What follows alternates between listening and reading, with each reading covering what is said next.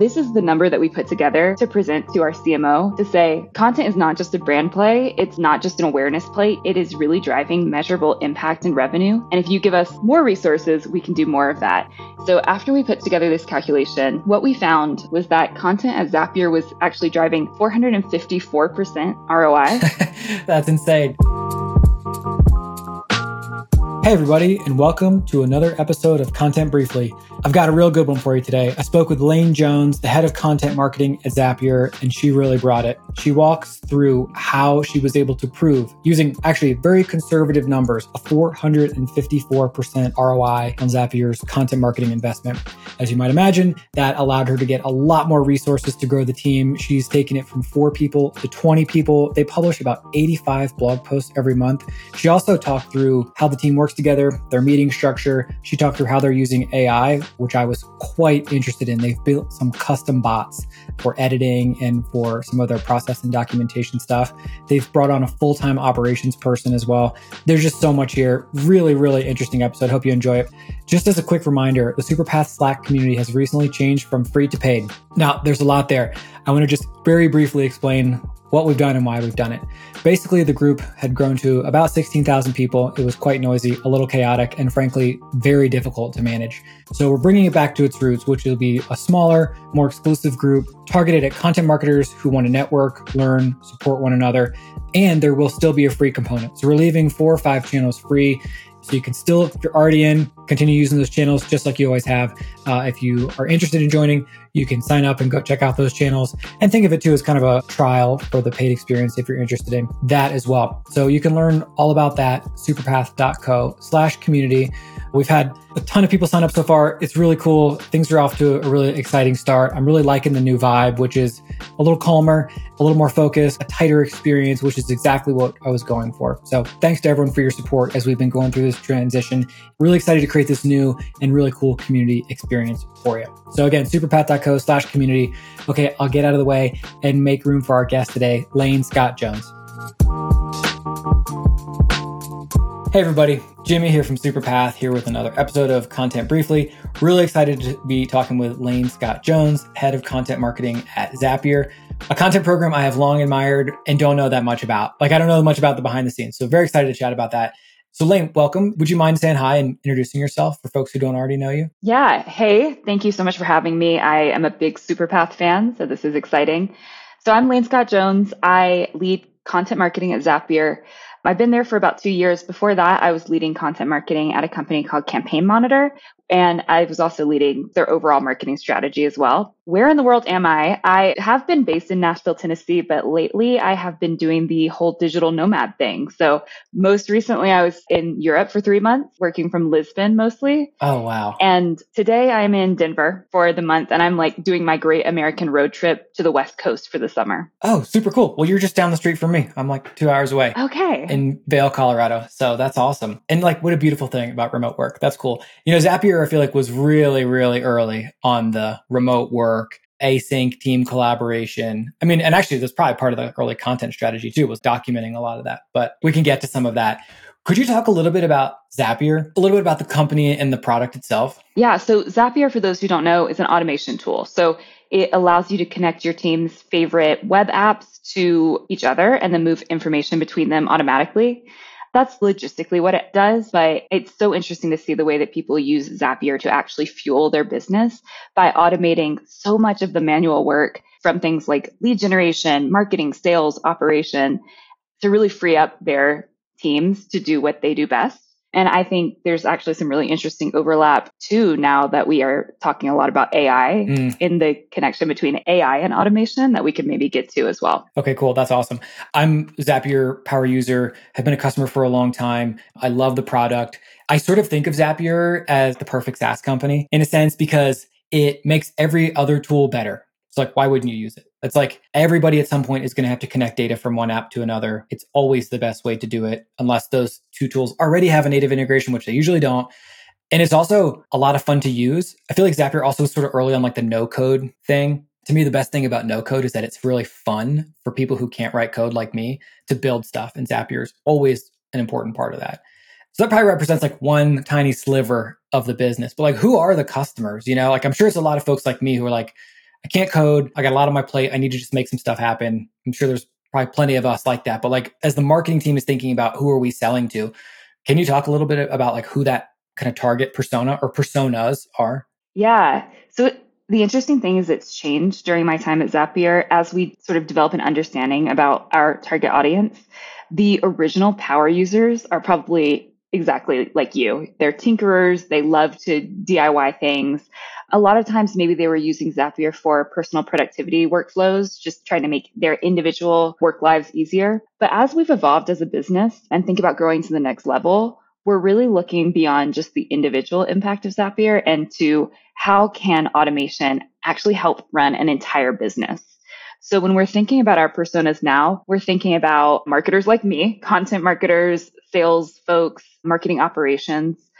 The personas are who's that power user who could introduce Zapier to their company and then advocate and be an evangelist for the adoption of Zapier throughout the other departments that they work with. So there are so many cool examples of how to use it to manage your own to-do list or your own workflows. But the real power of Zapier is when it is running your business and freeing up your teams to do way more impactful and more strategic work. That's super interesting. Kind of overlapping with that, there's so many things you can do. Where do you even start? Like, how do you sort of tell the story of automation, efficiency, keep costs low, that type of thing? That's sort of the business case of it. But then like, when the rubber meets the road, it's like we're collecting email addresses through ConvertKit, and I need those to go into a spreadsheet, and then I need that to sync with my C R M, and I need to send a tag from the C R M back to, or, you know, whatever, stuff like that. How does Zapier even begin to start addressing some of those probably millions of potential use cases? Yeah, you honestly just summed up our entire content strategy question, which is that some people inherently know that automation is valuable, like you. You know, you had your first aha experience with it. And so now you're probably looking for ways to incorporate it throughout your workflow. I think one of the biggest goals of our content strategy is to inspire people to use automation. So we actually have an entire category of content called automation inspiration, because typically people will go to Zapier and often through search with one use case in mind. Mm. So how can I connect Slack and Google Docs, or MailChimp and Gmail, whatever it is. So they get to that one use case and then they're kind of stuck. Maybe they successfully are able to execute that, but it's just the one zap. And what we want to do is expand it and their, their idea of what is possible with Zapier. So the majority of our content is really going to be focused, and especially coming up in this year, on how to get to the next use case and the one after that. Automation inspiration is really fun because we see people in real time having those aha moments of sort of the magic of automation when they're introduced to new ways to learn things. One great example of this is that we are currently producing a lot of content around A I and automation. And it has been so cool to hear the customer stories of people realizing what Zapier is capable of. And you're right, like the use cases are so expansive that our content has to mirror that and really cover a lot of territory. So that's how we approach it right now. Does that almost requirement for sort of addressing lots and lots of use cases and educating potential customers on them translate directly into a lot of content? Like, is the team large? Maybe you could talk a little bit about who is the team and what is the makeup of those roles. I'm just sort of curious, like in my mind, it's like a massive content engine, but I don't know what goes on behind the scenes. Yeah.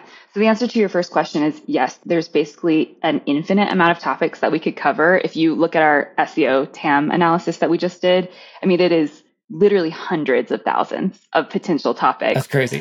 That's so crazy. It's overwhelming. It really is. And our team is small but mighty. So the one really interesting thing about the Zapier team, I was also a fan of Zapier before I started working there. And I was particularly a fan of their content because I just felt like it really stood out as extremely valuable and fresh and having a great voice as compared to some other B two B tech blogs. So from the outside, I'm like, okay, this must be an enormous team. There must be dozens of people working on this.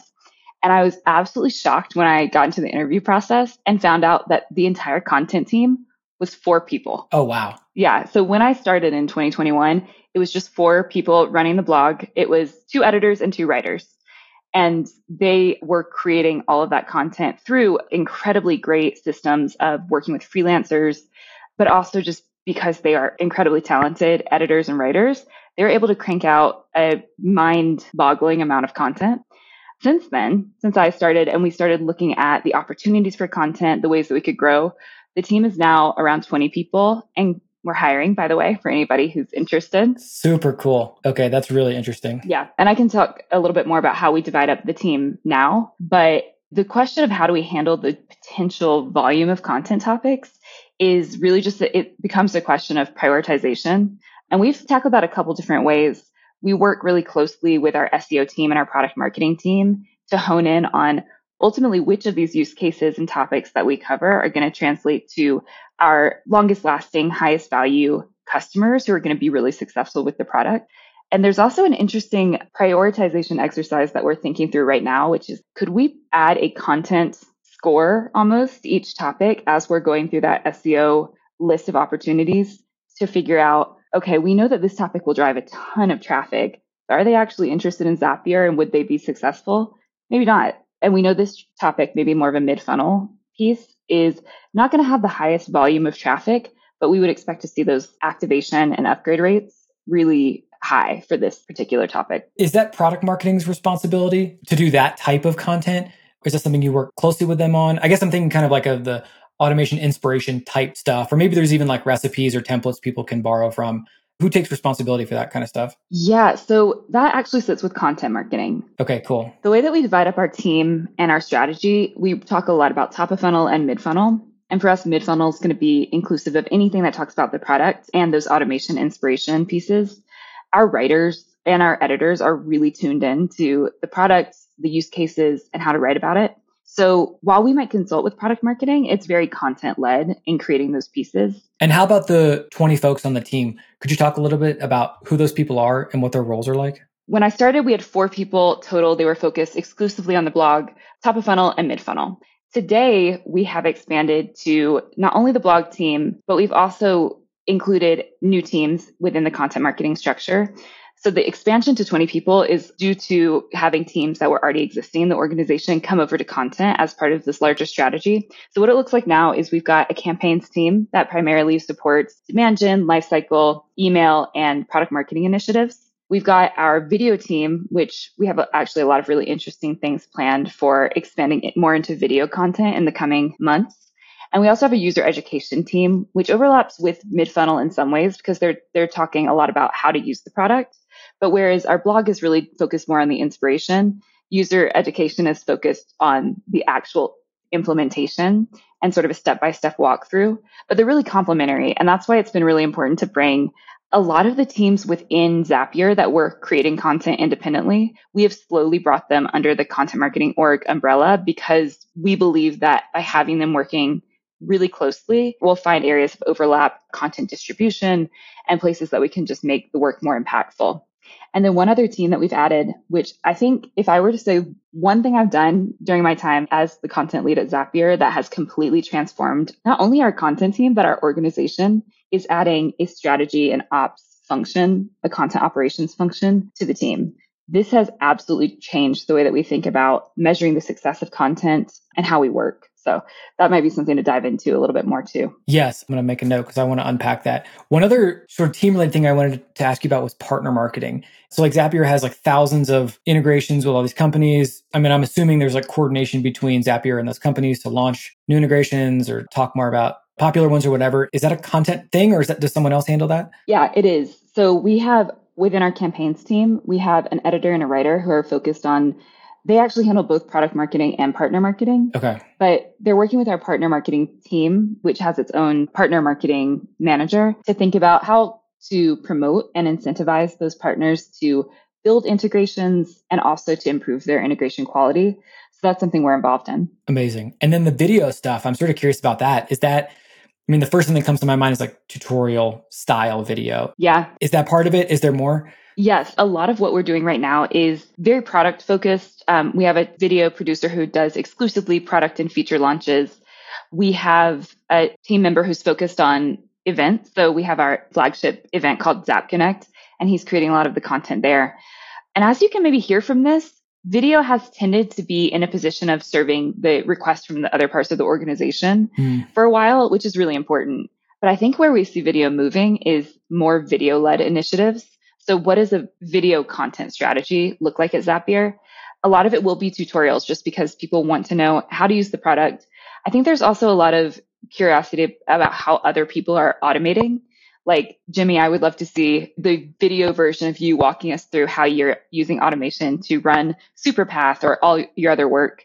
So I'm imagining actually that we'll be doubling down on YouTube and content that really features how people are practically using automation in their work. And that's going to be kind of new for us in really like creating a YouTube first and personality driven type of channel versus what we have now, which is a lot of really helpful content around product tutorials and that kind of thing. Really cool. Really cool. Kind of a side note, we run a site called Help a B two B Writer, which connects writers who want quotes and sources for their articles with experts who can provide that. And um, it is a standalone app built only on Airtable and Zapier, and I guess WordPress. There's a WordPress site. It's pretty fascinating. We acquired the site from a woman named Elise Thompson. It was all functional. And then there's a bunch of improvements that I wanted to make, which like pushed my kind of no code and automation skills to the absolute limit. But now it's like a fully functioning app that costs like a hundred bucks a month to run, which is insane to me that we didn't have to pay a developer a ton of money to do it. And one thing that I found in building that is I'm like pushing my automation skills further. And one thing I found was a lot of community or sort of user-generated content that helped me solve really niche use cases. And most of it was from Zapier forums, which I found to be really interesting because I imagine there's just this massive long tail of keywords that you can't possibly create content for every single feature and bug and use case. And but the community, I would imagine, fills a lot of those gaps. Is that, does that end up falling under content's purview at all? Or is that also a separate team? Community is a separate team. We collaborate with them to distribute content. And community at Zapier is actually undergoing an evolution right now too, to think about solving exactly what you just said, which is not only how do we answer technical questions within community, where it's sort of functioned as part of the support org for a while, but now thinking about how do we use community to bring together these Zapier power users and people who are curious about Zapier mm. to, again, think about inspiring them with all the potential ways they can use the product, which is really exciting. It's paired really closely with our customer advocacy program, which is going out and finding customers who are using Zapier in really interesting ways and telling those stories. Really cool. That's awesome. How about ops? Maybe we can go back to ops for a second. Could you just kind of unpack that a little bit? Because I'm not sure. I think content ops, at least in my experience, means slightly different things at different companies. So I'd be curious, like, what does Zapier's version of it look like? And what does that person or those people do on a day-to-day basis? Yeah. So our content ops team is one person. Her name's Janine, and she is absolutely amazing. And Janine was originally an editor on the team. When I started, what we found was that our editors and writers, to some extent, we're spending way too much time tracking down stats, reporting for W B Rs, that kind of thing. And it was taking away from the work that they are really great at doing, which is the actual production of content. We also were in this kind of interesting place where we knew content was a revenue-driving function of the business, but we just didn't have the time or space or really expertise in a full-time position to deep dive on how that was happening, how we wanted to report on it in order to then get more resources and headcount and budget. Mm. So the really cool thing that I did alongside Janine is that we put together a content R O I report. And this R O I report was actually what we used to lobby for the content operations function. So Janine had been moonlighting as our content ops person, but after we did this deep dive where we found out how much revenue content was actually driving, we were able to get buy-in to move her full-time to content operations, establish that team. And since then, she's had an impact not just on the content strategy, but on the entire organization and marketing strategy, which is really cool to see the impact of content and content ops being so far-reaching. That's really cool. Yes, please tell us more about content R O I. Okay. I feel like whenever that comes up, it's like ding, ding, ding, ding, ding. Yes. Like, tell us more. I know, because it's such a tough problem to crack when it comes to content leaders knowing the impact they're having and proving it to the leadership. So first, it's probably worth saying how we track content success at Zapier.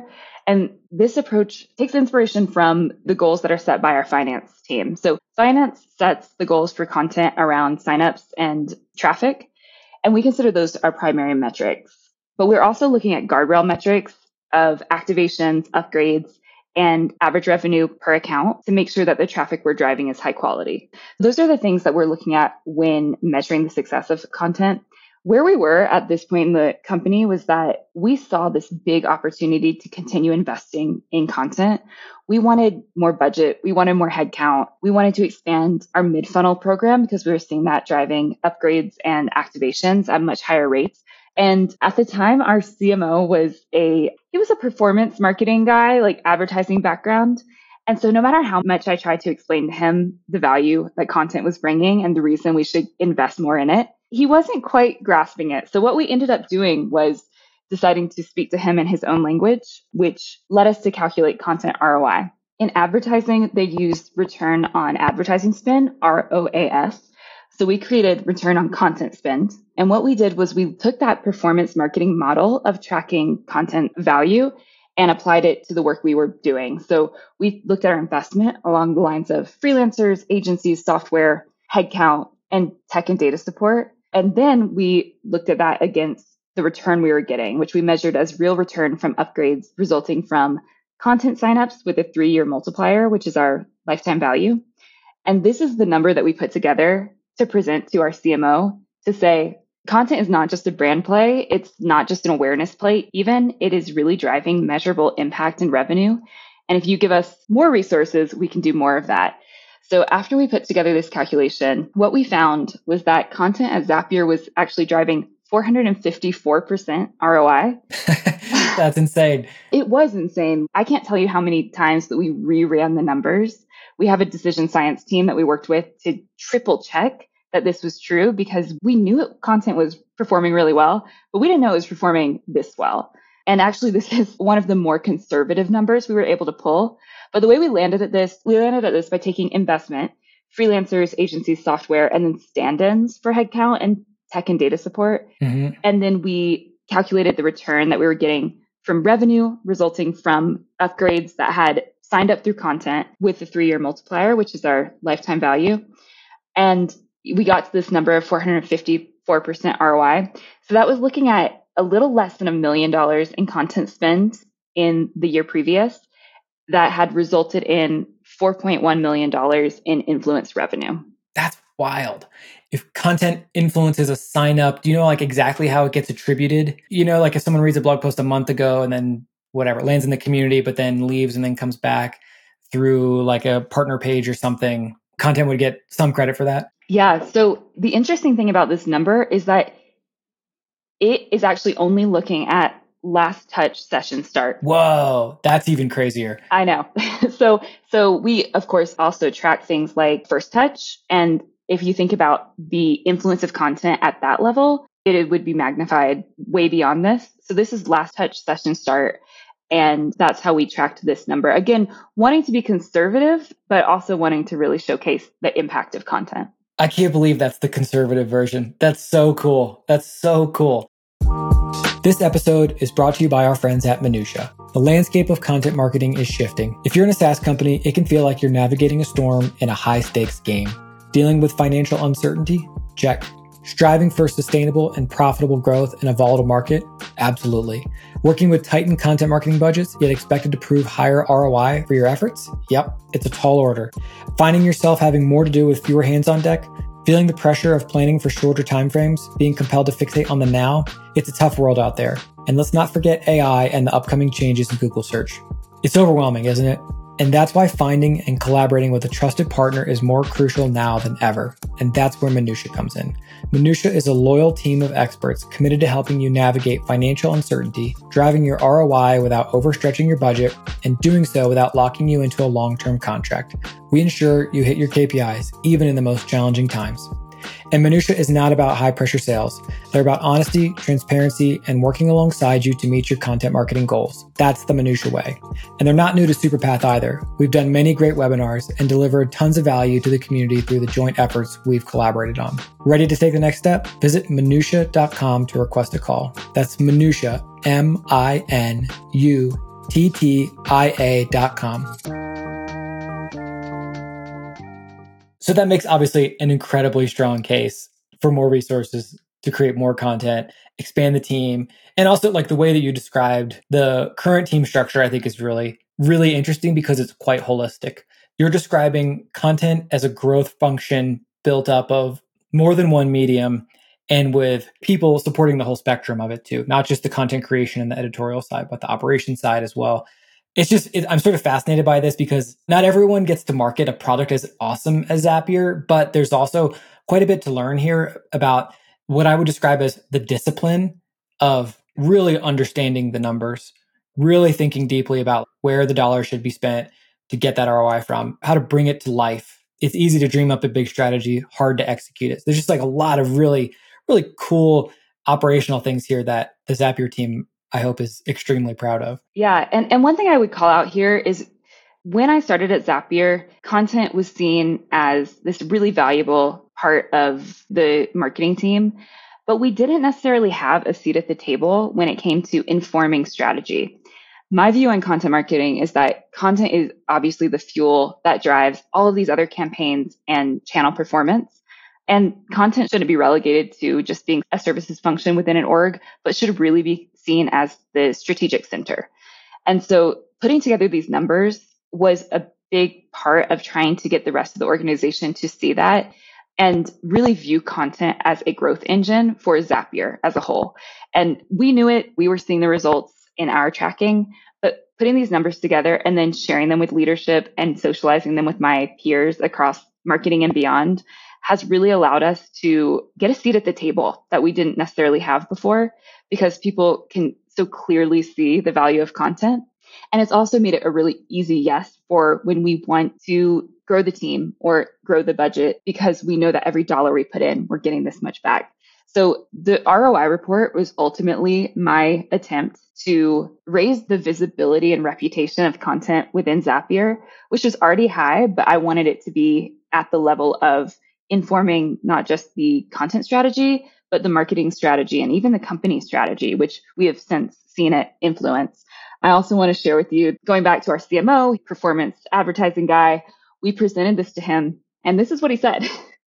He saw the report and he said, with these R O I numbers, tell me why I shouldn't give you advertising's entire budget right now, which was an amazing response. Of course, I did not take him up on that because advertising is very complementary to what we do in content marketing. But I think this just really illustrates the way that by adding these concrete numbers and measuring the actual revenue impact of content, we were able to use that as leverage to expand the program and ultimately drive even more impact. That's so cool. This is just making my day, especially just as we're recording this, it's July of twenty twenty-three. And we've been in the kind of the midst of, I don't know, I, I sort of hesitant to use the word recession, but there's like a content recession, for lack of a better word, happening right now. Like a lot of companies are holding back. There's been a ton of layoffs of content marketers over the past couple of months. It's been a really difficult time for the individuals who participate in this industry. I can't help but wonder how many of these companies don't or didn't have a really clear understanding of how content influences the business and potentially are making gut reactions, emotional reactions to economic uncertainty or A I or kind of whatever these other factors are that are influencing a lot of this, you know, as opposed to maybe for some companies, it's as simple as a spreadsheet. For larger, more sophisticated companies, it's obviously a little more complicated than that. But yeah, I just can't help but wonder, like, if everyone sort of applied the same thinking to their content, what would have been different over the past couple of months, you know? Yeah, I've given that a lot of thought, actually, because even though the team was small when I started at Zapier, the caliber of content they were putting out was absolutely amazing. The level of content and that amazing program existed before I even started at Zapier. So my question coming in as a content lead is, what value can I bring? And that's exactly what I honed in on, is that the team is doing this amazing work, but because they're so focused on the work, they aren't able to focus on articulating the value of the work to leadership and building that buy-in. And to me, that is absolutely crucial to, like you're saying, having content regarded as something that is not just a nice to have, but an absolute essential if you want to grow the business. And that's where we are at Zapier now. And I think a big part of that is that we have crunched the numbers, we've set up the tracking, and we, anytime a conversation comes up about resourcing or headcount, we point to this report. So we, we ended up doing like an exec summary of this that we can just share out anytime we need to.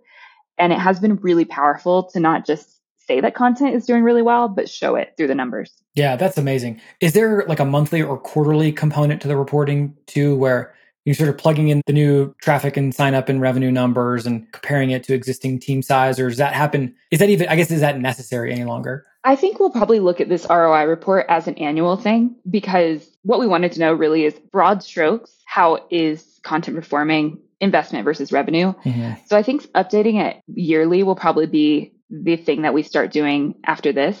Our reporting, though, we do tons of reporting on a weekly and even more frequent basis. So we're always articulating the value of content in some way. Most often now it's through our weekly business reviews, where content is right there up along advertising and all of our other main channels to talk about how our performance is driving business results. So we've gotten really fluent in how to translate content performance into that high level exec and leadership conversation to show them where we see the biggest opportunities, where we should press the gas, where things aren't working and we need to either optimize or remove investment. But we're in a position now to make those recommendations and have them taken really seriously because of this report. There's a theme in some of the things you're saying that I'll just call out for folks listening, which is that you're not letting anyone else tell content marketing's story for you. You're harnessing the narrative, you know, building upon data, which is fundamental, right? But then you wrap it in your beliefs on what you've seen in the past, where you think this can go. And it's quite compelling. It really changes the way I think that people think about content.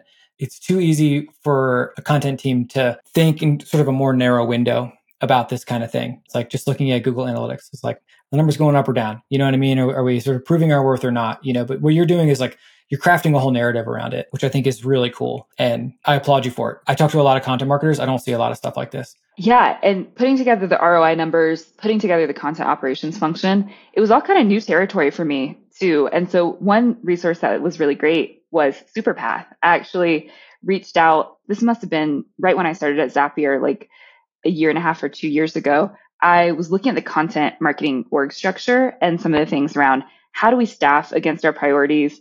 How do we measure the success of content? And I just put out a call. I was like, hey, I would love to talk to some other content leaders about how you're thinking about this. At the time, my big focus was on org structure because I saw where we needed to get. And I knew the team was going to have to shift to reach those goals, but I wasn't exactly sure how to think about it. I actually got like dozens of responses and ended up connecting with some amazing content leaders through SuperPath. Shout out to Ronnie Higgins and Alicia Johnson. And they both gave me such amazing guidance on how their teams are structured, why they've made the decisions they've made. And we were like live mapping out my org structure on a mind map while we talked, because getting their input on how things have worked, what hasn't worked, really shaped my thinking around venturing into somewhat uncharted territory when it comes to wanting to create a content organization that doesn't look the same as every single content org that I've worked at in the past. That's amazing. That makes my day. I'm just so excited to hear that. One of the things that I hope to achieve with the SuperPath community, and I think this is true for all communities, actually kind of like I was describing with the Zapier community as well, is like filling in the gaps where like you can't find this anywhere else. Like no one has written a two thousand word blog post on your exact problem. Yeah. You know what I mean? And they probably never will, but there is this other way to kind of bring that information together. So yeah, that has me beaming over here. I love it. I'm so glad. I just recommended it. I have a friend who's trying to break into content marketing, and she was like, do you recommend any like books or blogs? And I was like, honestly, I, I'm not sure that I've ever learned anything super transformative from a book or a blog, but talking to other people in content marketing has absolutely changed my career. It's huge. It really is huge. Even if you come in and you just observe and just see what's going on and kind of get your feet wet and start to get a feel for like, what are the problems other people are having? Are my problems unique or not? And it can be quite informative. So I appreciate it. Thank you. Can I ask you a couple like quick hitters? I just have a couple things I was just sort of curious about. One is, who do you report to? And does content fall under brand or demand gen, or is it separate from those things as well? Content falls under corporate marketing at Zapier, which includes brand marketing, events, comms and P R, and content marketing. Got it. How many people roughly work at Zapier now? I think we're in the seven hundred to eight hundred range. Okay. So we've grown a lot. Yeah, that's really cool. And then your team, twenty-ish people, how do you communicate with them? I mean, I'm imagining it's remote and async. There's probably a lot of that. Do you have a regular meeting cadence where you all get together, or are there breakouts where smaller parts of that team are getting together on a weekly or monthly basis? Yeah, working at Zapier is interesting because Zapier has been remote from the very beginning. We've never had an office. So whereas other teams I've been on are trying to adapt, you know, post-pandemic to working remotely, Zapier has these systems in place that make it so easy and seamless. So in terms of team meetings, I tend to default to asynchronous wherever possible. Part of that is because we are an international team. So we have people in England and Brazil. I was personally in Lisbon for a couple months. So doing that makes it really easy and accessible for everybody. The couple of rituals we have, there is a mix of live meetings. We'll have a corporate marketing monthly. I have a biweekly sync with my direct reports, which include the leaders of each of those different programs within content. And then we also do a lot of check-ins on Slack so people can jump in and add their updates when they're online, but there's no pressure to constantly be attending meetings, which I think is a big advantage because it just lets us stay in our flows and work in the schedules that work best for us. Yeah, totally. That's cool.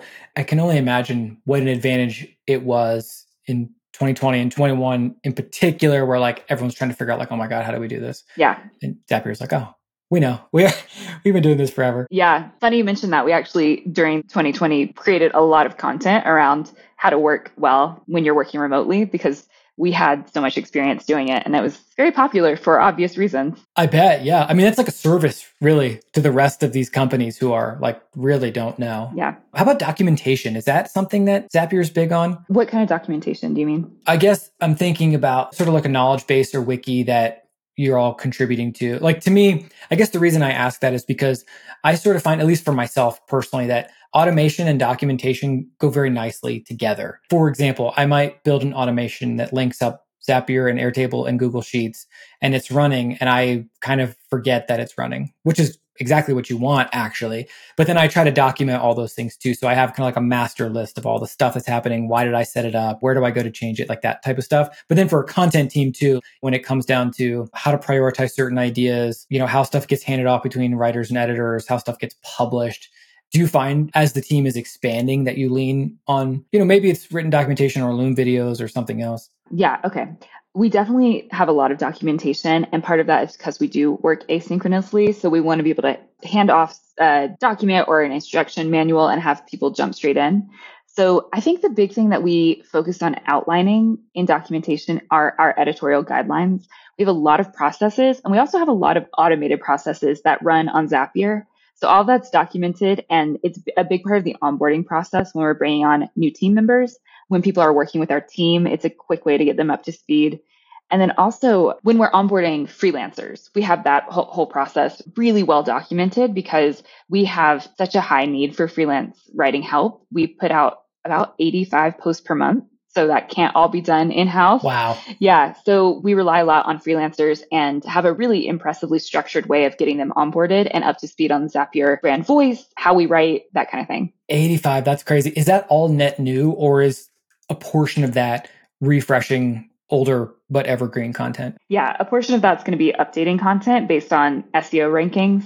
And a lot of it is net new. So we're very agile in terms of creating and producing content. It's really remarkable. And I can't take credit for that because that team was in place before I started. And it's just mind-boggling the amount of content they're able to produce. Really cool. I'm just like, we started this conversation with me saying like, I'm super impressed by Zapier's content program, but I don't really know what goes on behind the scenes. Now I'm more impressed.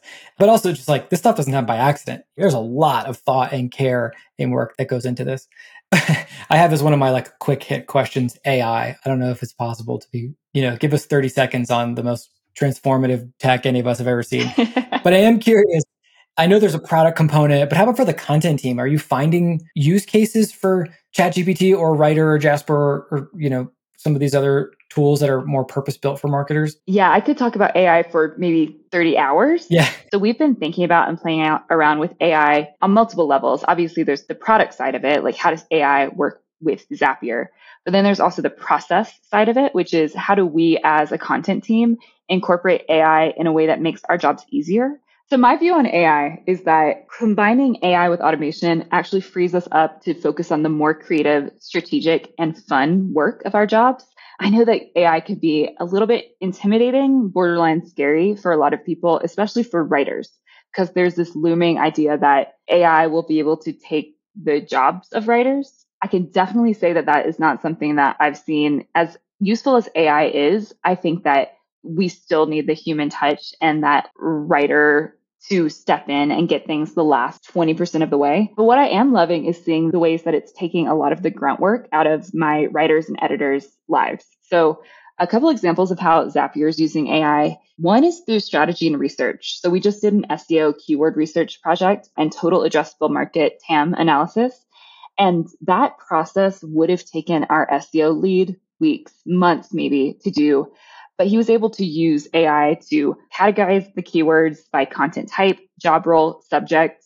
We are going to be trying to apply A I to then help us give that content score that will tell us how to prioritize within that huge list of S E O keywords where we should start with creating content, because we know it will lead to the highest value result for us. So that, that is just a great example of A I coming in and taking out the grunt work. Another couple examples are actually around content creation. So within Zapier, we have this tool called Interfaces where you can build bots. And I never would have thought that I would be a bot building person. I don't code. You know, I'm on the non-technical side of somebody who works in tech, but I have personally built probably ten different bots at this point. And just some examples, our editor of the blog, Deb, she built something called the Editor Bot. We did this during A I Hack Week, which was a entire week we had at Zapier, which was no meetings, just focus on how to use A I in your processes. Whoa. Yeah. That's so cool. So her outcome was this editor bot, which she created to basically take out the first couple rounds of revision from her process. Because when we're thinking about creating content and the fact that we're trying to create eighty plus articles per month, the cap is always going to be her time. So the more that we can outsource the very first few stages of editing so that when it gets to her, it's in pretty good shape and she's really just editing for voice, the better. We can produce more content, which will lead to more traffic, more signups, and more revenue. So she created this editor bot, which she fed it essentially Zapier's voice and tone guidelines and some very specific guidance on how we think about humor, how we think about writing intros, how we think about examples. She essentially gave it her brain to some extent. And so now anytime we get requests from throughout the company to edit content, which can eat up a lot of our time, we have them first feed it through the editor bot. So it comes to us in a much cleaner format. And we also use it within the content team too, just to sort of fine tune our writing.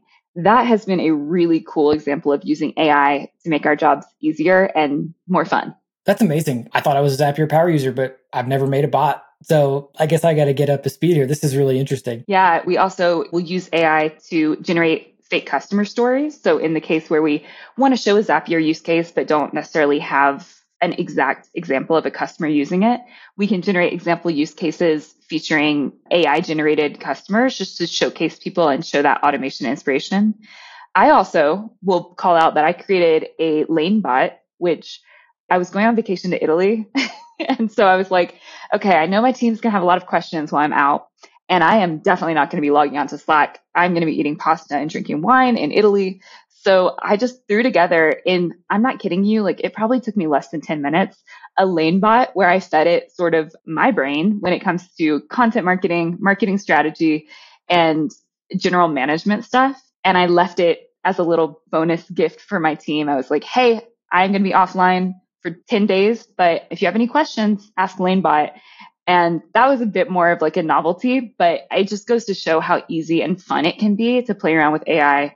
I'm happy to share LaneBot with your audience too, if they want to ask her any content marketing questions. Yeah, that would be amazing. Actually, I would love to share that in the show notes.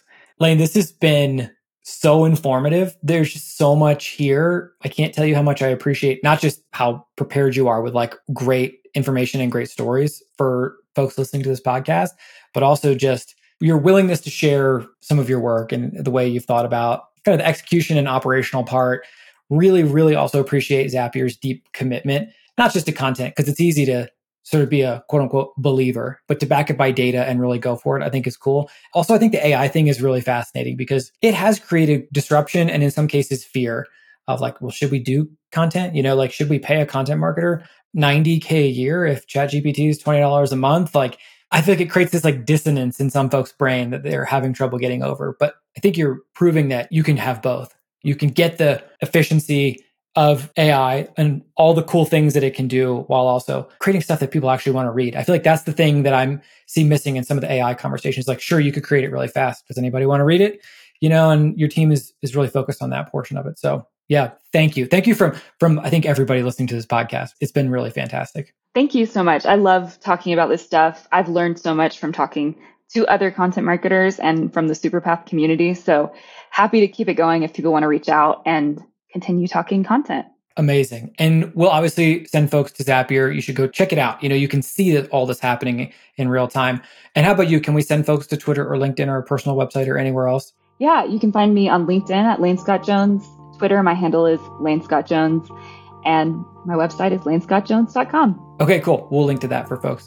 Lane, seriously, seriously appreciate it. I hope we can do this again sometime. Yeah, me too. Thank you. Take care.